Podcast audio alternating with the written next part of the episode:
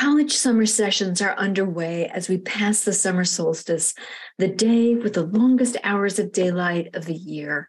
Our fields and gardens are responding by fruiting and flowering together, with summer crops starting their slow rise to peak in a month or so. I'm thinking right now about all of the herbs that are shooting up and creeping across our beds and pots. It's time to steep fresh rosemary or mint in hot simple syrup for homemade lemonade or limeade, or to add to cocktails and fizzy water for hot afternoons to come. It's time to chop dill and mint and chives for cold rice or vegetable salads. And you can start sniffing your healthy basil for classic pesto. But instead of pine nuts, which the northern Italians use because they're so plentiful to the region, you can skip that imported and expensive ingredient and use a great local one instead. Basil pecan pesto is a thing of joy. And while local pecan crops won't come in until late fall, nuts are made for storing. So, no problem using last year's crop. With a batch of fresh pesto, you can toss it with hot pasta or just sit the bowl of it down with good bread and those sliced tender new vegetables and wait a long time until supper, sitting around a good snack with a summery drink in hand. In these moments, the living is easy indeed. Until you've got to get up tomorrow and prep your fall classes. I'm Claire Houle, a writer and instructional designer at the Center for Teaching Excellence at Midlands Technical College here in Columbia, South Carolina. This season, I'm following the roots and filaments of teaching practice at the college around the set of skills and experience of learning to learn. What skills do you teach? How do you teach them? How could we connect our teaching for our students and each other? This is instructional ecology.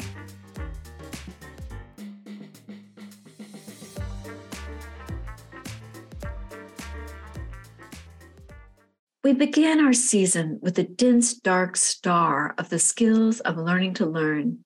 By today's episode, late in our season, we see that single star has been revealed to be an intricate constellation of disparate points of light and gravity. And today is about creating constellations.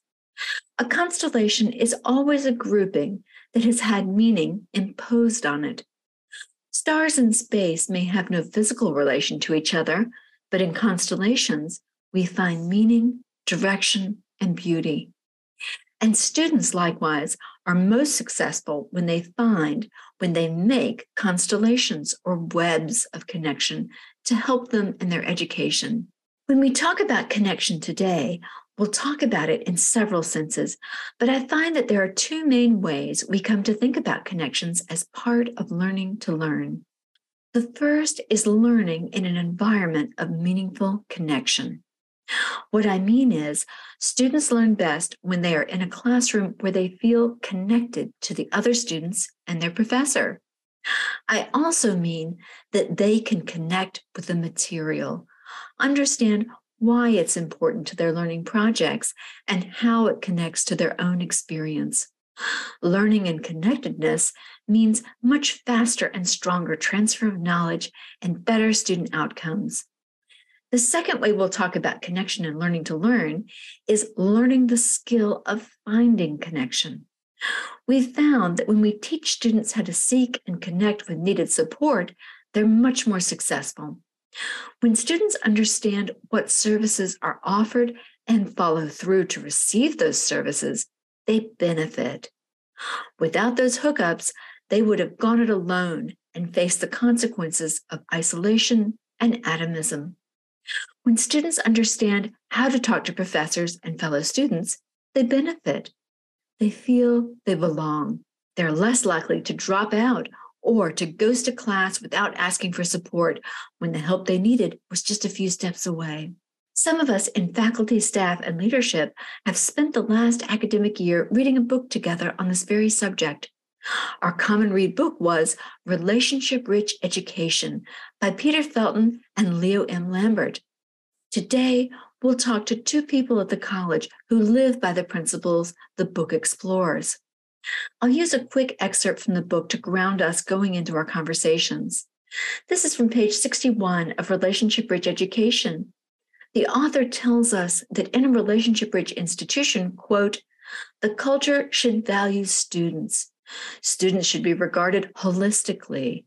They should be encouraged to engage with big questions of meaning and purpose and to find opportunities to build webs of human relationships that allow them to hone their interpersonal skills, be contributing members of groups, and encourage and support others. A culture that values students also sees all students as bringing capacities and assets with them to higher education rather than only deficits and flaws.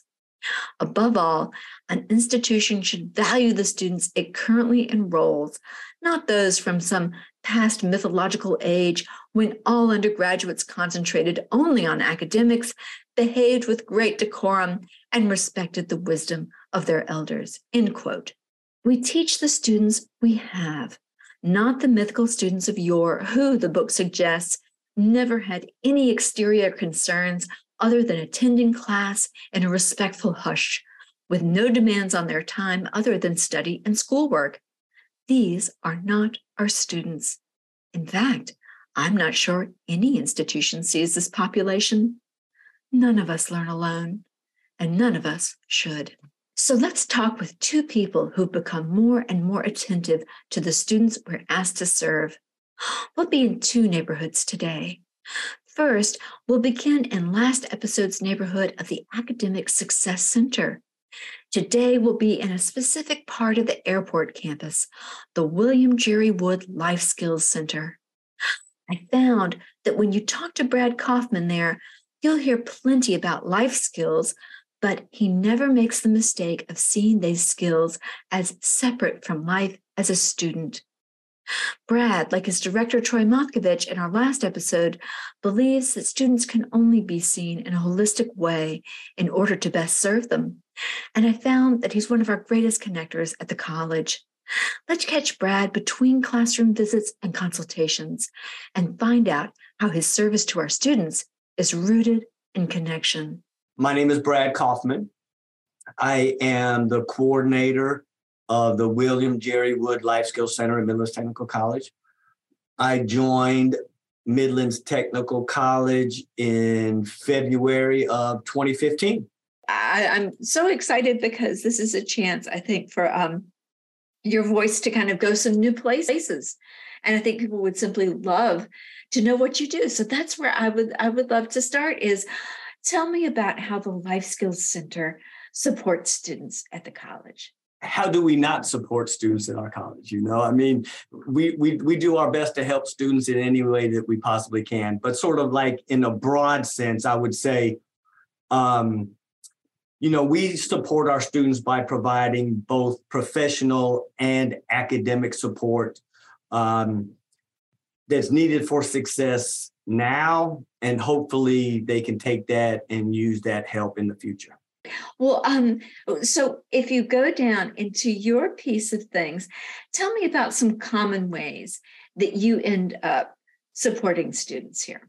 In a lot of different ways. Um, first off, I am often asked to be a guest lecturer for a class, and I'll come in and speak to the class uh, mostly about um, understanding what soft skills are, the importance of soft skills, how these soft skills um, uh, can help them succeed both inside and outside of the classroom, those, those sorts of interpersonal, professional, those, those sorts of skills. Um, then I have scheduled open workshops for, for students and faculty as well to come in on uh, numerous topics such as study skills, time management, test taking, and oftentimes soft skills as well. Um, and then thirdly, um, I have an open door policy, which students can just come and knock on my door. I stop what I'm doing. They walk in, we have a conversation to see what's going on, how I can help them. I know that you have a really good sense of uh, where your strengths are and your specialties, and then your absolute willingness to say to a student, you know, at this point, I think you need to start, you know, talking to financial aid, or I think it would be a great idea to go to disability services, you know, about your needs. Uh, tell me about how you you you find that you, you you find yourself connecting students. If they're not performing the way that they want to academically, throughout our conversation, we begin to sort of drill down. I begin to sort of drill down by asking some very open-ended questions, right, to try to figure out really what is the core issue that we're facing. But oftentimes, what I find is that there are some additional underlying factors that may be uh, weighing on them, which is interfering with you know with their academic performance. I mean, it's it's it's it's easy to say let's separate our personal and professional life or whether it's our personal life it, and, and, we know it's it's really challenging to do um, so if in fact I find that there is a major concern about a financial aid issue um, that is weighing on them, then I'm lucky enough that I have great relationships with faculty. I mean, with the, with all areas within the college. So I have my go-to person that helps me or helps students in my office with their financial aid. So I'll just pick up the phone and call my buddy Antoine over in financial aid and say, Antoine, look, I got a student in my office. We have this this concern. I'll walk the student over to financial aid, introduce him or her to Antoine, and then tell the student, hey, listen, when you get done with Antoine, come back and see me. If you have time, let me know how it is make sure it's resolved. And then once that's resolved, if there are other issues that we could help with, let's do that. I don't want to call it low hanging fruit, but let's, you know, let's address the the most critical need first. Let's take care of that, get that off your plate. And then then when they come back, you see this sort of sense of relief and that that's now addressed. Um, and that's in all areas whether it be financial aid whether it be you know a student with a disability with some accommodation issues or whether that be a student that you know may have just lost his or her job and are worried about providing for their family now and so we have to connect them refer them and walk them over to student uh, student employment services and let's get the ball rolling on on uh, finding you know helping them find an additional job or something along those lines i know that you are a connector uh, which means you're always willing, you know, you're, you're listening to the students saying, okay, what do they need? And, you know, let me introduce them. But you're more than that because you can refer someone all day, but it doesn't mean they necessarily may actually seek the services. I know that you seek to make them feel that they can accept those things. Tell me a little bit about how you see yourself as someone who helps students understand that you know they do belong here and they should be here and that there are things that will help them. I do feel that way. And i and, and that's why i love what i do.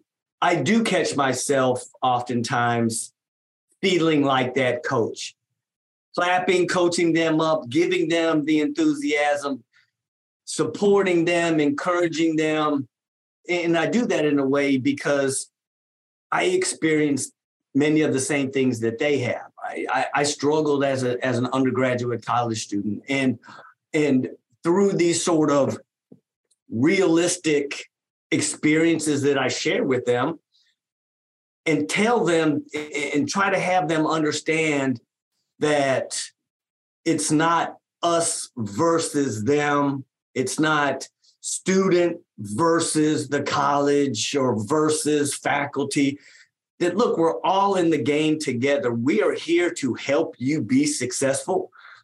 And that's why we're here and that's why we get paid. They're not trying to hold me back from achieving my goal. They're here to help me achieve my goal. Um, and that's everybody across the board. Sure, some areas are more difficult than others, and there are standards and there are laws and there are, you know, uh, th- these sorts of things and policies in place and things like that. But there's not that us versus them mentality that you need to you need to get rid of that i felt that way too until i reached out and got the support that i needed when i was at the university of south carolina and um, and i never forget when i left the, the dean's office and he told me Brad, if there's anything I can ever do to help help you out, please don't hesitate. And that's when it dawned on me that it is not us them, you know, us students versus the college, that we are all in this together. And and if I can um convey that sort of same feeling to any student, um, then then it's well worth any time any time that I spend with them. Well, I have such a clear understanding of your connection with students uh, and with staff services. I'd love to hear a bit about your connection with faculty and what that can offer our students. Like, if you're connected with faculty, what becomes possible? I love faculty. I was getting emails from faculty members often. And, and so I reached out to um, to my director and also through the um, through the marketing department saying hey listen why don't we create a very simple seamless way in which faculty members can easily refer a student to me? So we created a very simple short online referral form which faculty members can complete in less than a minute um, submit it and it comes directly to my inbox. And the minute I receive that referral form, I take it from there. Um, and then obviously um, follow up with that faculty member after reaching out to that student and um, trying to persuade him or her to say, hey, listen, um, why don't we have a conversation where where we can you know potentially help you if you're struggling in some of these areas.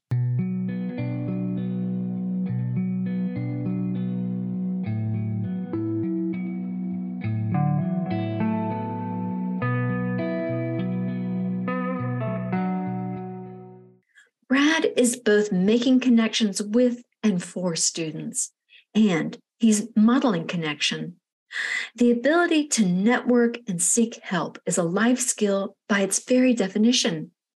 How many of us have found jobs, found love, found life changing or sustaining experiences because of who we've managed to connect with? And being connected makes learning much more possible. The willingness and ability to seek needed support is a tremendous skill, and it's one that is rarely explicitly taught. Happily, Brad and others in the Academic Success Center are teaching them every day. Perhaps you're doing this in your classes as well. If not, perhaps adding those connections to your syllabus could be a good start. Now, let's turn to a faculty member who has slowly come to center connection in her classes over her years of teaching at the college. We'll now walk over to the neighborhood of the School of Social and Behavioral Sciences with its surveys and deep dives into human systems and psyches. In this next conversation, get ready for a big challenge to our assumption that our first and maybe only purpose is to deliver content knowledge to students, because this faculty member has learned at a high cost that maybe, just maybe, we're mistaken about this broadly accepted assumption. I am Angela Griffin. I'm professor of psychology and the student success coordinator for our College 105 course in the School of Social and Behavioral Sciences. And I joined MTC back in 2013. So I've been looking forward to this conversation and talking about connection because that's such a fruitful word. I mean, it's such a dense connection of possibilities of what connection could mean. And I feel that when I was learning to teach, I don't know that that was really something that was on our radar all that time ago right? They talked to us about method and you know classroom demeanor and many things adjacent to connection.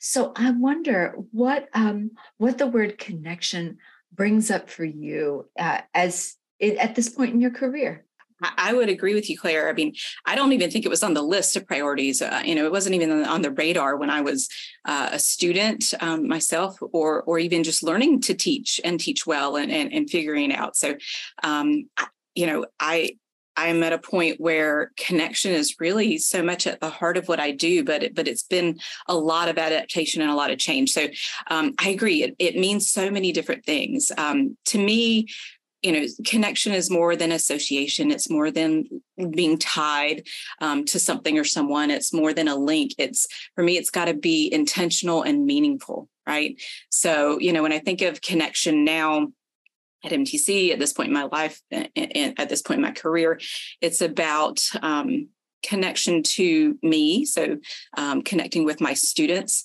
again, in a way that's intentional and meaningful, though.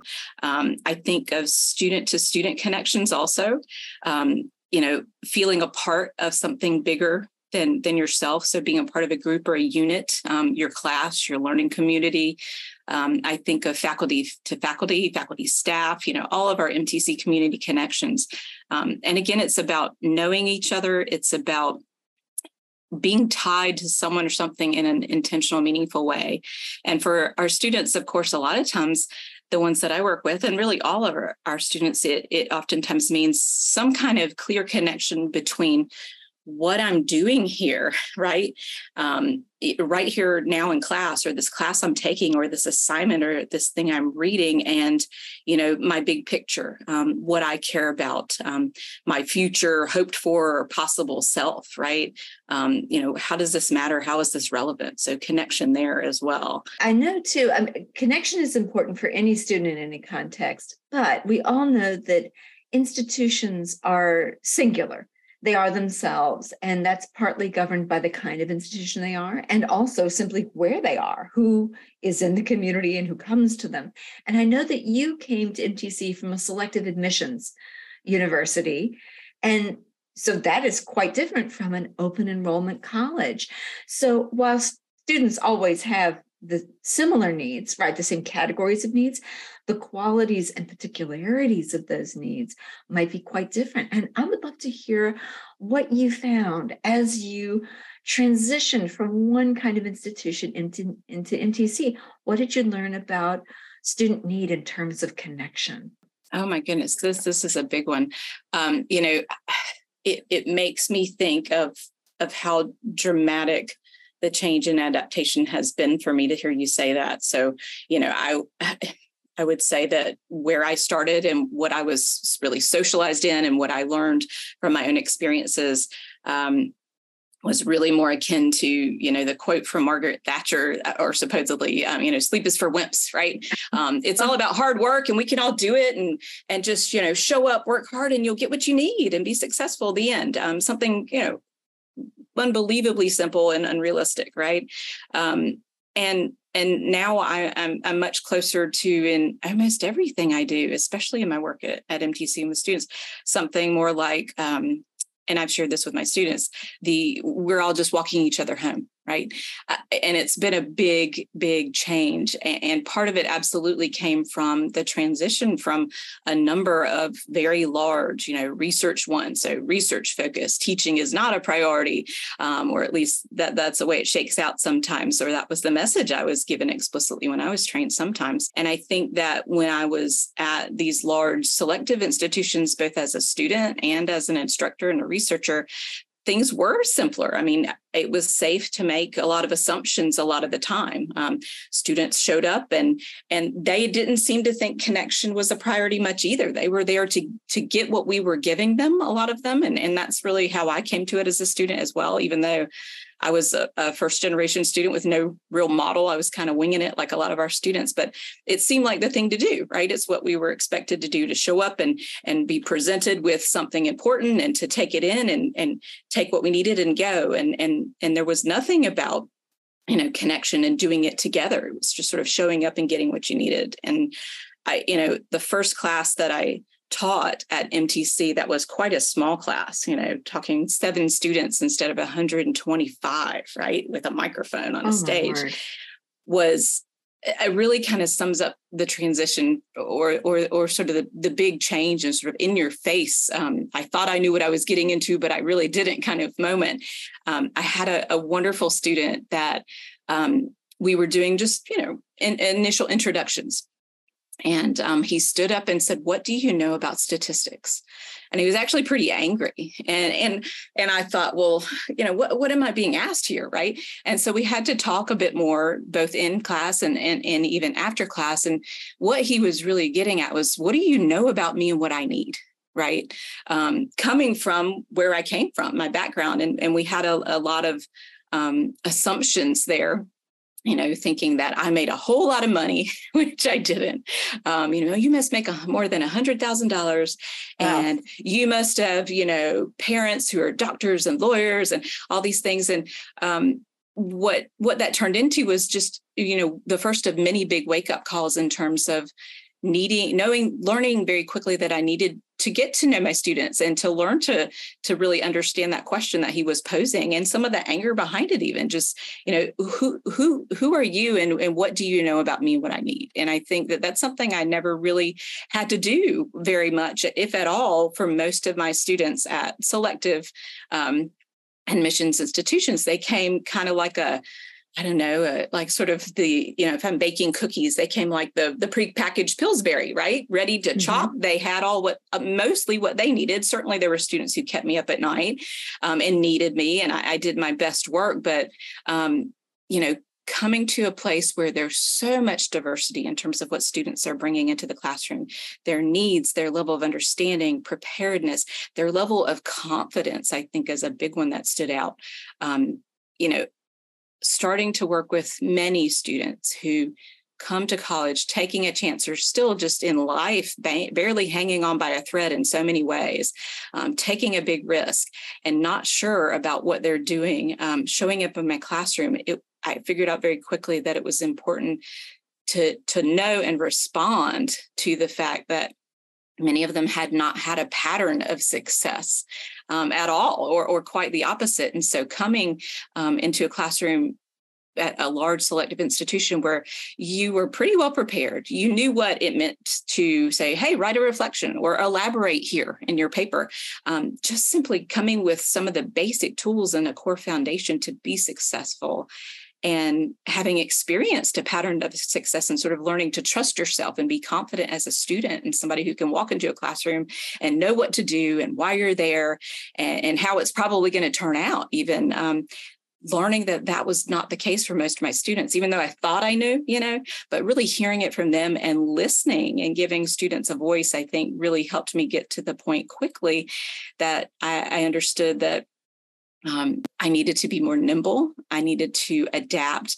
And I critically needed to connect with my students myself to really get to know them, to, to be able to answer that. What do you know about statistics? What do you know about me? What do you know about what I need? And how can you meet my needs if you don't know me? Right. Um, and then also helping them learn from each other um, and those diverse perspectives that always come, come into our classroom. Um, lots there. I want to pick up on something you just said about the assumptions that we make in mm-hmm. higher education, which are, are definitely um, uh, codified in research institutions, I think, right? Which are, right. Um, you know, that the students already have a good bit of what they need, and we're here to just sort of, you know, offer them a package, like you say, and you know, slice and bake, and then there they go. Mm-hmm. Um, and in our um, faculty staff leadership common read book uh, we're reading a book called Relationship Rich Education. And one of the things we actually talked about in one of our meetings was this attachment to the idea of the ideal student. Mm-hmm. That you know, students should, you know, they should be respectful of authority. They really shouldn't have exterior lives. They should devote as much of their time as possible to their academic studies. Um, they should receive what they're given. They should perform to their utmost, utmost, and then they should, you know, get the heck out of Dodge and mm-hmm. move on to the next thing. And when you talk about um, how quickly you realize that um, you are going to have to change your assumptions, give them up, and actually come to know what's in front of you, it occurs to me that not everyone would make that move. Not everyone is right. willing to give up the idea, the assumption of the ideal student. What is lost when when you can't or don't? It that's a toughie, Claire. And I, I, I, certainly think I, you know, at least internally, I met that resistance from myself, right? It's a whole lot easier to just do what we know or do what we think works or assume that we know best and just to power on through, right? Um, we certainly all, I think, maybe it's not just me, do that during our lectures, right? We have a plan and we stick to it and we just forge ahead and you're supposed to get what you need and, and figure it out, work hard, and move on. But um, I think we lose our students. You know, I mean, literally, um, but but in so many other ways. I think that um, when we do that and we don't slow down enough to listen and pay attention and not just give but also receive feedback and ask for it um, and give students voice um, to share what's working what's not and what they need and just to give um, feedback that's going to give some indication of you know how things are going um, we've got that one way street instead of a bidirectional relationship and I think that we truly we lose students, especially today. I think we've got so many that again, they are not able to be that stereotypical ideal student that I was striving to be and taught to be and taught to mold and look for, right? In my early career. Um, they they are taking care of their siblings they are joining your zoom class from their job while they're doing their job they're doing everything they can and working so hard and and need some flexibility and adaptation on the other side. And I think if we don't slow down enough and pay attention, because I think it's there, and I think some of them are certainly screaming it um, to us, at us. Um, but but it's there to be seen and heard. I think when we just keep going and we're not willing to make those kinds of changes, sometimes big uncomfortable changes, which it's been that way for me for sure. Um, we're wasting a lot of time and money and resources, right? I mean, we have students who disappear on us that we wonder about. And I think some of those are the students who were on the receiving end of what, what we're talking about, right? Um, they're not getting what they need and so they're going to give up um, or they're going to go somewhere else um, or they're lost and they don't know the next step i hear you already telling me you know it was hard for me I was resistant to it, but I know that you've yeah. changed in terms of, of what you center. And you really do feel that connection is so central now to your mission as a teacher.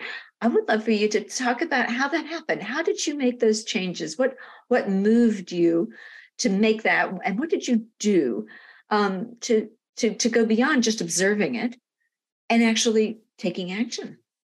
Ah, that's a tough one, but an important one, Claire. Um, you know, it was nothing mind blowing. It wasn't that one aha moment. Um, I think it was just, it, it was more a gradual um, awakening or sort of little nudges of insight that I finally paid attention to because of my students. Um, it was in the conversations after class. It was the student who um, never said a peep in class that I felt like was one of my untapped resources in class. That was a great student who eventually, even after the class ended, right, the, the entire semester was over, came and said or wrote a note and said, you know, that one day when you stopped what we were doing and you just said, Hey, let's take a break. And I want you to ask the person beside you how they're doing or what they're struggling with. And let's share some tips. Or just the day that you remembered that, you know, my brother was sick, right? And you asked me about that. Um,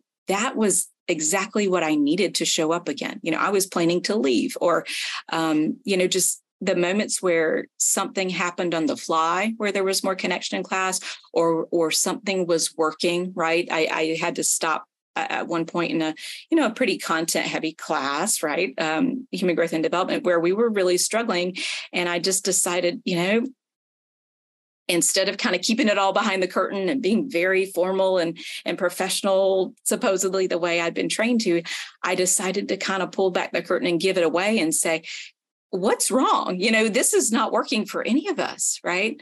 Um, and and i think that in and it turned out to be something great right? We had a great conversation and, and, and we and I, I made changes and we moved on right in the moment but i was honest and open about it and it made the situation much more comfortable and much more productive. So it's sort of been the combination for me of those kinds of moments with my students themselves oftentimes just volunteering hey it wasn't that amazing lecture. You spent you know hours and hours revising and updating and adding the cool videos to and thinking through all these little details. It was that you had us you know, do brief introductions and ask each other how we were doing right before we had our content based discussion.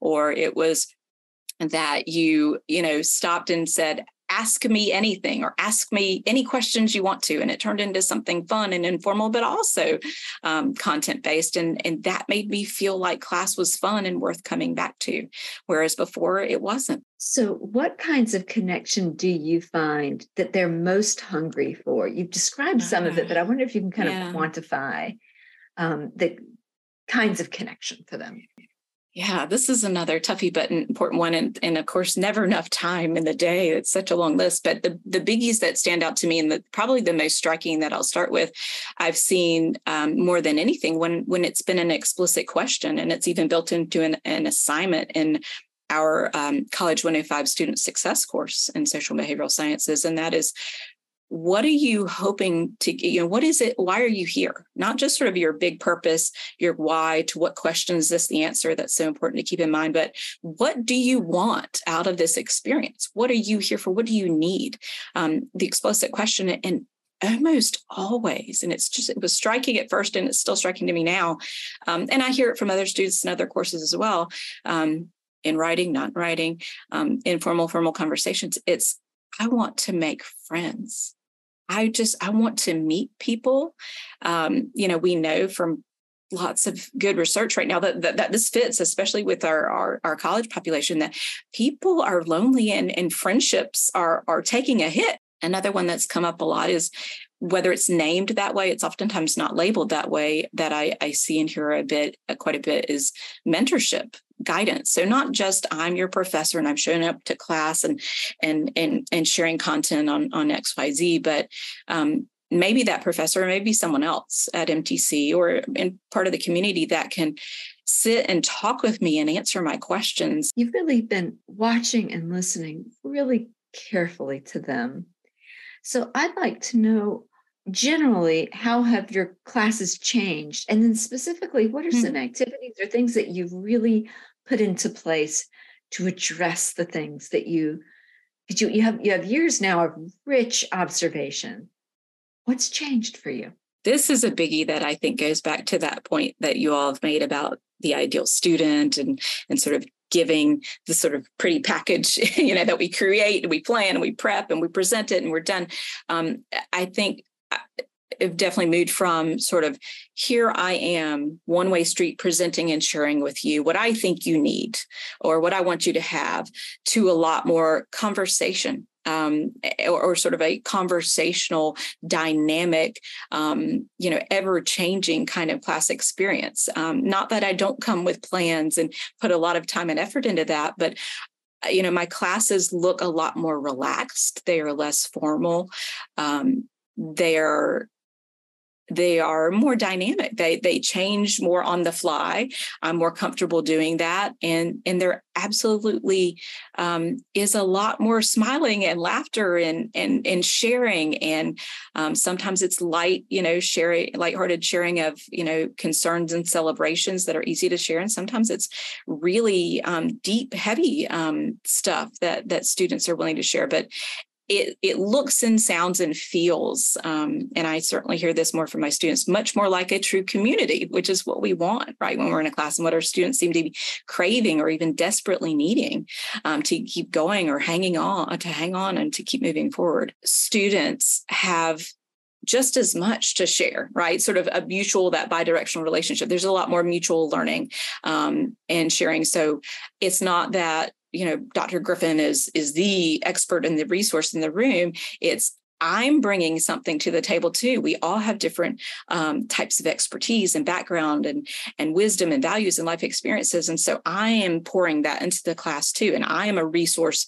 to other people and to my fellow students. Um, and there are so many ways to do that. Um, Claire, that the the hard part I think is choosing the biggies, but the one that I I, I do the most that's become a student favorite, and that's um, what used to be this pretty simple life in a box uh, activity that we did at USC when I worked in University 101 and and taught there. And it used to be you would show up to class, students would sign up once in the semester, and their job was to come to class and bring an actual box or maybe a potato chip container with three things in it that represented them. And the goal was to just get to know one another better and find connections and, and commonalities and shared goals and interests and to build that sense of community.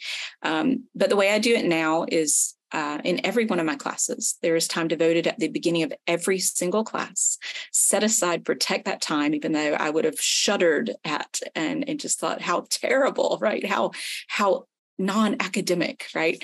Um, how unproductive and what a waste of time, right? My old early teaching self would have said, um, students show up and um, their job is to simply come with, and they could co- come with a box, but a lot of times it's just however you want to do it. Show up, you got five minutes, and the class is yours. Um, the the screen sharing is yours if it's a virtual class. The floor is yours, um, and share some uh, some about yourself just a bit. We want to get to know you better, um, or share some of your expertise. And so I've had students who um, you know are nervous about this. I've had students who have you know they dive right in and do it. We've had students i had a student who showed us how to change spark plugs from from his garage. Like here's how you change your spark plugs. I had a fantastic presentation on a student's guinea pigs very very thorough and, and entertaining. Had student who's a musician compose a song and um, in a virtual class camera off just sang to us. Um, I had a student who talked about how they decided to become vegan. Um, and I've had students share really heavy topics who were comfortable enough, um, typically not at the beginning of the semester, but maybe midway through, who signed up and shared their personal experience of surviving and, and thriving and, and working through recovery from a horrific experience of domestic violence, who just really felt compelled to share that with their fellow students. Um, it's been an amazing addition to the course and it has meant um, the formation of enduring friendships and connections both in the student success course and outside of it. And it's been an amazing learning experience and such a wonderful way to start a class. It can turn things around on a rough monday for everybody um, and it's something students look forward to. And it's also a great way to learn how to present and share um, yourself, right? It, it's a great way to work on communication and presentation skills. And students sign up whenever they like. Um, they can change their time. They can do it more than once, um, but I ask them to do it once and however they're comfortable. And it's been um, fantastic. It's been wonderful. You said earlier that uh, you were there wasn't a huge moment of revelation about this. You're, you're just sort of you know over time, all of these things are created. You know, they, they get built up into this we can truly call it a sea change, right? That over time there's slow right. change. But what you just said reminded me that you did have one really big revelation. Mm-hmm. And it was about a fundamental hypocrisy that we as educators are guilty of. And it's the hypocrisy that we constantly say to students you need to manage your time better. you need better time management and prioritization. But then we ourselves are willing to sacrifice over and over student well being and connection on the altars of what we think of as most important, which is content. Right. Tell me a bit about oh. why this was such a tremendous revelation. What was it for you? Uh, of all things, it's a TED talk on time management, right?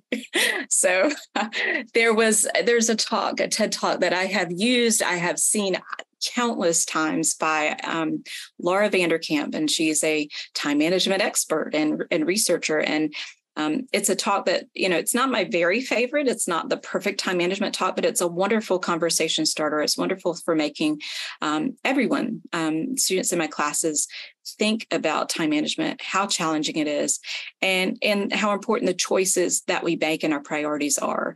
And that time is much more flexible than we seem to think. You know, nobody has enough time. We're too busy, couldn't get it done. We're distracted. Um, we're all overwhelmed. Yep, Yep, yep.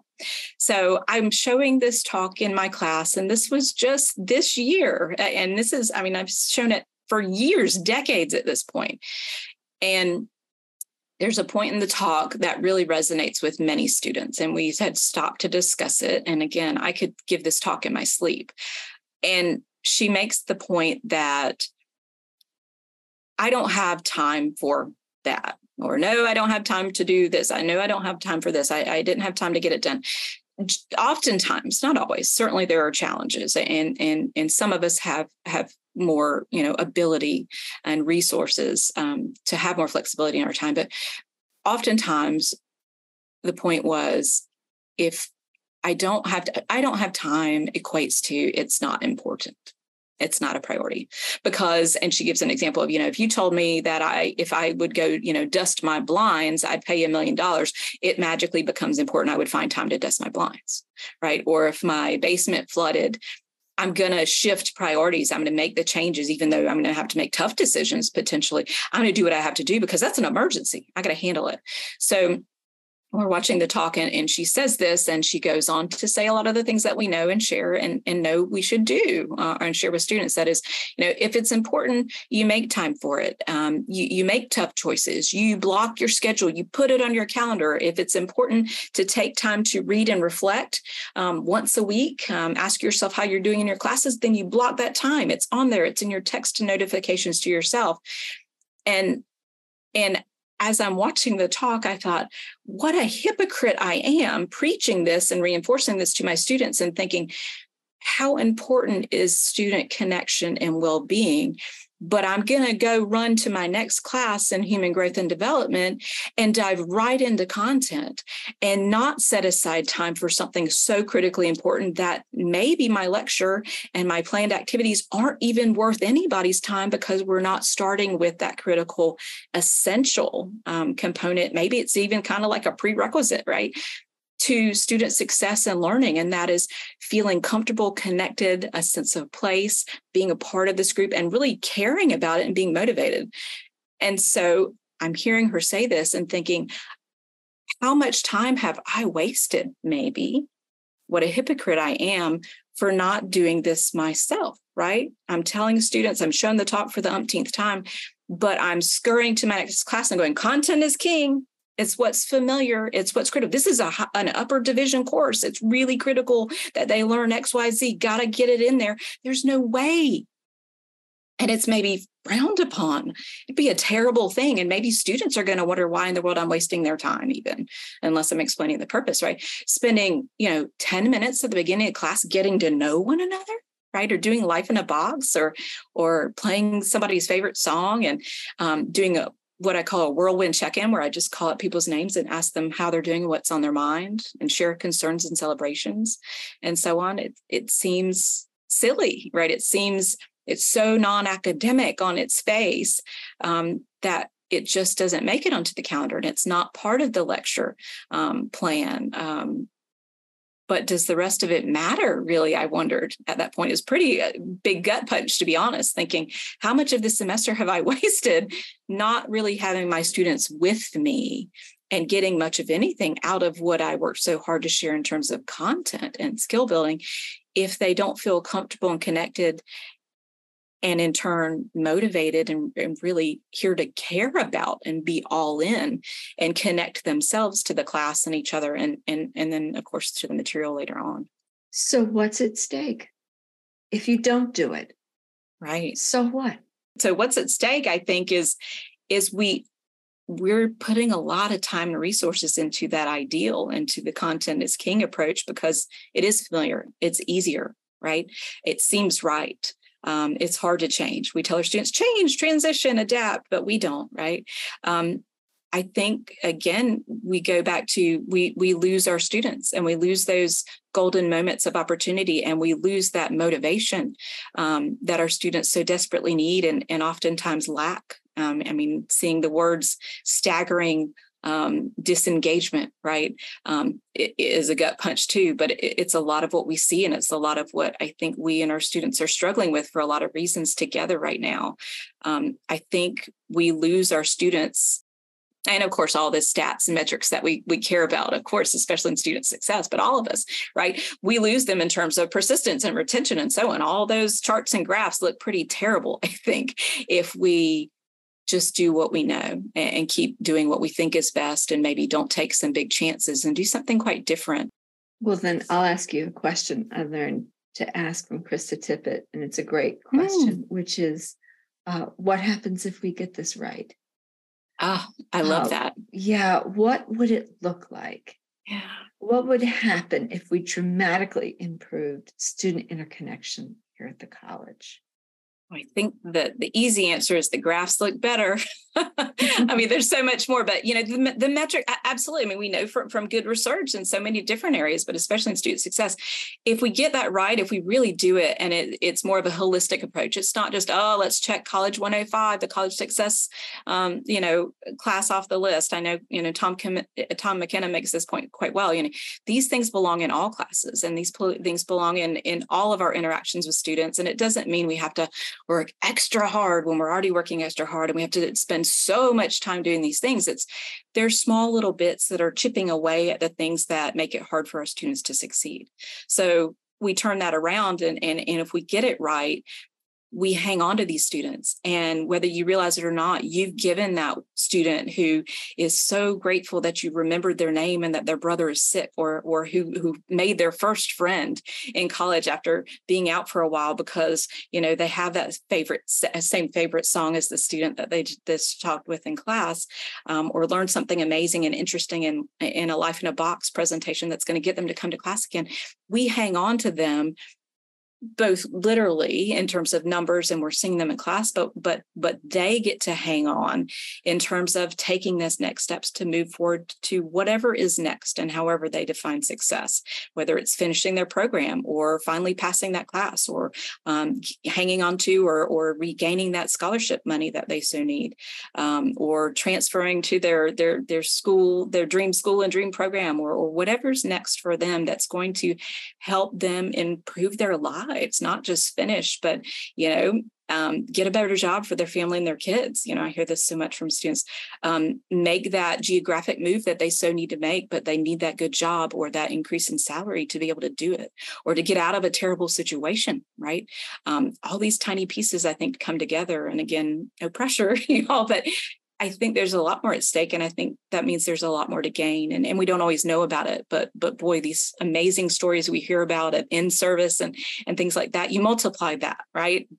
There's so much more of that happening behind the scenes, and sometimes it's something as small as giving students just enough to look forward to right to keep on going that that can make all the difference in terms of whether they get there at all right when I was talking to Ashley Bennett um, uh, in our frustration episode about the joy of learning mm. uh, and how great it is to have someone else outside the class you can go to and say, you know what I learned today? This is so great. Listen to this. And what I hear you saying is they're going to, the kinds of classes that you're talking about teaching is that improves what we call knowledge transfer, right? Mm-hmm. It sticks, it stays. And they're engaged so much that they go out and they tell somebody in their community. Yes. I learned this wild thing today in human growth and development. Let me tell you about it. And so that's that's that's a multiplication of relationship. And then of course by telling something, by teaching something, you of course, you know, better embed it. Well, we've talked a lot about connection between you and the students and the students amongst themselves.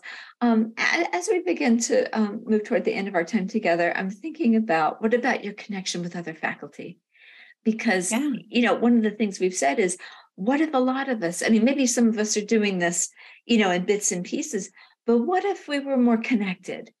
Um, what about that sort of sense of connection at MTC? And you could either talk about sort of what is or what you would love to see, given all that you have come to understand about our students' need for connection right? So this is one of the places where i i easily slide into the well it's important for the students but we have other things to worry about or it's not as important for us but it is right? Um, and i see that for me and, and, i certainly see it in other folks and i've tried to cultivate it for myself and other faculty and i've tried to find it and participate in it. I think it's a it's a it's a really challenging beast for some of the same reasons right? Um, we don't have time we're overwhelmed it doesn't seem as important it's not a good use of our time compared to this other thing over here i've got this project i've got this this podcast to do you know whatever it might be um, but you know at this point i find that when I see that I give myself permission, which I try hard to do more. I'm not great at it, but I'm still trying. And I see other people give themselves and other people that they impact or influence permission to make the choice to use their time that they might otherwise be spending on grading and preparing for class and meeting with students and responding to emails and so on or scheduling meetings about meetings. Um, to just spend time connecting and getting to know better and listening to other faculty and staff and folks at MTC um, I'm happier. I get that spark that I need. It's just like our students, you know, when it's a rough time in the semester and we're all barely treading water right along with our students, or it's just been a dud of a semester. It's been kind of hard. Or this semester, I've heard a lot of people, it's just been a weird one, right? Um, a real mixed bag. And, and, there's been some days that are just yuck, right? Um, that can be enough to get us through. And it doesn't have to be something huge. It doesn't have to be mandatory fun together. Um, but I think a big thing is just modeling and individually striving for that permission to to choose to talk for five extra minutes or go stay in the hallway rather than sit at your computer when the power went out on beltline and talk with people um, or talk to somebody after class or you know within reason, right? Um, you know, not making your life harder, but within reason, you know, participate in that learning community, that that FLC, that faculty learning community that you all do so well. Not trying to add to your plate, but um, you know, those are the sorts of things that make a difference for me. And and I think for faculty in particular, it's really hard, but it's hard for a lot of the same reasons as our students. I don't oftentimes make readily make that connection. I think a lot of us don't. Um, we're overwhelmed. We don't have time. It doesn't seem as important but it is it's critical especially to keep going when we do feel overwhelmed. Um, i think another piece for faculty and for me that that i think is the real toughie um, that i think makes all the difference in the world is when we do kind of like those time management approaches like laura vanderkam you know shares um, when we do protect it and prioritize it it's easier and it's better and more fruitful. So when there is a course release for that flc um, when it's when it's individual and it could happen on your schedule or at a time when you really need it and it's there it's nice. So having lots of opportunities to connect um, i think is important. Big plug there for learning communities. Um, i think that the most powerful connections that I have found and been inspired by and been given that jolt, like our students, just when I was barely hanging on by a thread, came from those faculty learning community experiences with you all and CTE. Um, when that time was protected and i was able to truly you know give myself over to that and be all in um, and to continue to maintain those relationships with the people that I formed relationships with and shared with and connected with in that sort of more organized um, setting. Well, as we um, wrap up our conversation, is there anything else that um, is still on your mind about connection at the college, student connection, faculty connection, interconnections, anything else yeah. that you'd like to share? Many days, I think that there is a lot more at stake, um, and we lose a lot um, ourselves and our students and our just the entire MTC community when we aren't willing to both prioritize these types of connections with students, um, listen to students, maybe listen to students, give some more student voice, voice more often, have open, honest conversations. Um, but also to sort of take bigger chances and risks you know? Um, it feels like a huge risk sometimes um, still you know just to do life in the box at the beginning of site 225 um, i think we're at a point where our students need us to take bigger chances and it might not always work. But i think it's important to keep in mind that the things that I've seen make the biggest difference or I've heard make the biggest difference um, they don't have to be big, right? We can take risks, but they can be small, or they can, um, you know, take 30 seconds at the beginning of class, not 10 minutes, and we can work up to something more. But I think that, again, um, it's important to know that we, even when it doesn't feel like it, we are making differences in our students' lives and in our own lives and we're having bigger cumulative impact that that sticks with them when we take chances to do things differently even if it doesn't feel quite right it doesn't feel quite as as, as ideal or or or academic um, as it should be or we've been taught for it to be. Um, I think there's a lot to be gained by so many small things that we can do, and to know that um, when we listen to our students and we take the feedback seriously and we check in with them more often, um, we're having a a much greater impact than we know. And it is absolutely worth the risk. And it's worth sort of stepping outside of your comfort zone and, and trying one of these things and devoting time to it. And that it doesn't take a lot. Um, it matters, and our students appreciate it. And sometimes it's everything they need. Friends, once again, there are great resources for you on the website. Some of Angela's activities for connection, the TED Talk on time management she uses in her classes, and the form to contact Brad at the Life Skills Center for a consultation for a student or to schedule a visit to your class. Have a look so you can connect with our great connectors. Connection. The willingness to accept that education never happens in a vacuum at any institution but that in a commuter open enrollment college, connection is an ever more needed part of learning. Learning subjects and skills in the context of connectedness, and learning the ability to connect when support is needed. As Angela says often in her classes, we're all just walking each other home at night. All we have is each other. And that can be the brightest guiding constellation of all. Also, in our conversation, Angela told me a real stunner of a story of failure in her life that she has begun to tell her students. I've taken it out and made it into a short bonus episode all on its own, and that will be released on June 29th. After that, we'll have our final episode of the season called Entangled Learning. I'll consider all we've gathered over the season together and see where it puts us. I'll check in briefly with the chair of our Strategic Planning Committee for Excellent Instruction and season one podcast guest, Christine Witkowski, about how she sees our conversations as part of strengthening excellent instruction at the college. And then I'll talk with Melissa Ellington in English about interconnection in curricula, and we'll think through some possibilities for the art of learning to learn if our teaching is more aware and connected. When I say entangled learning, I mean that in the quantum entanglement sense.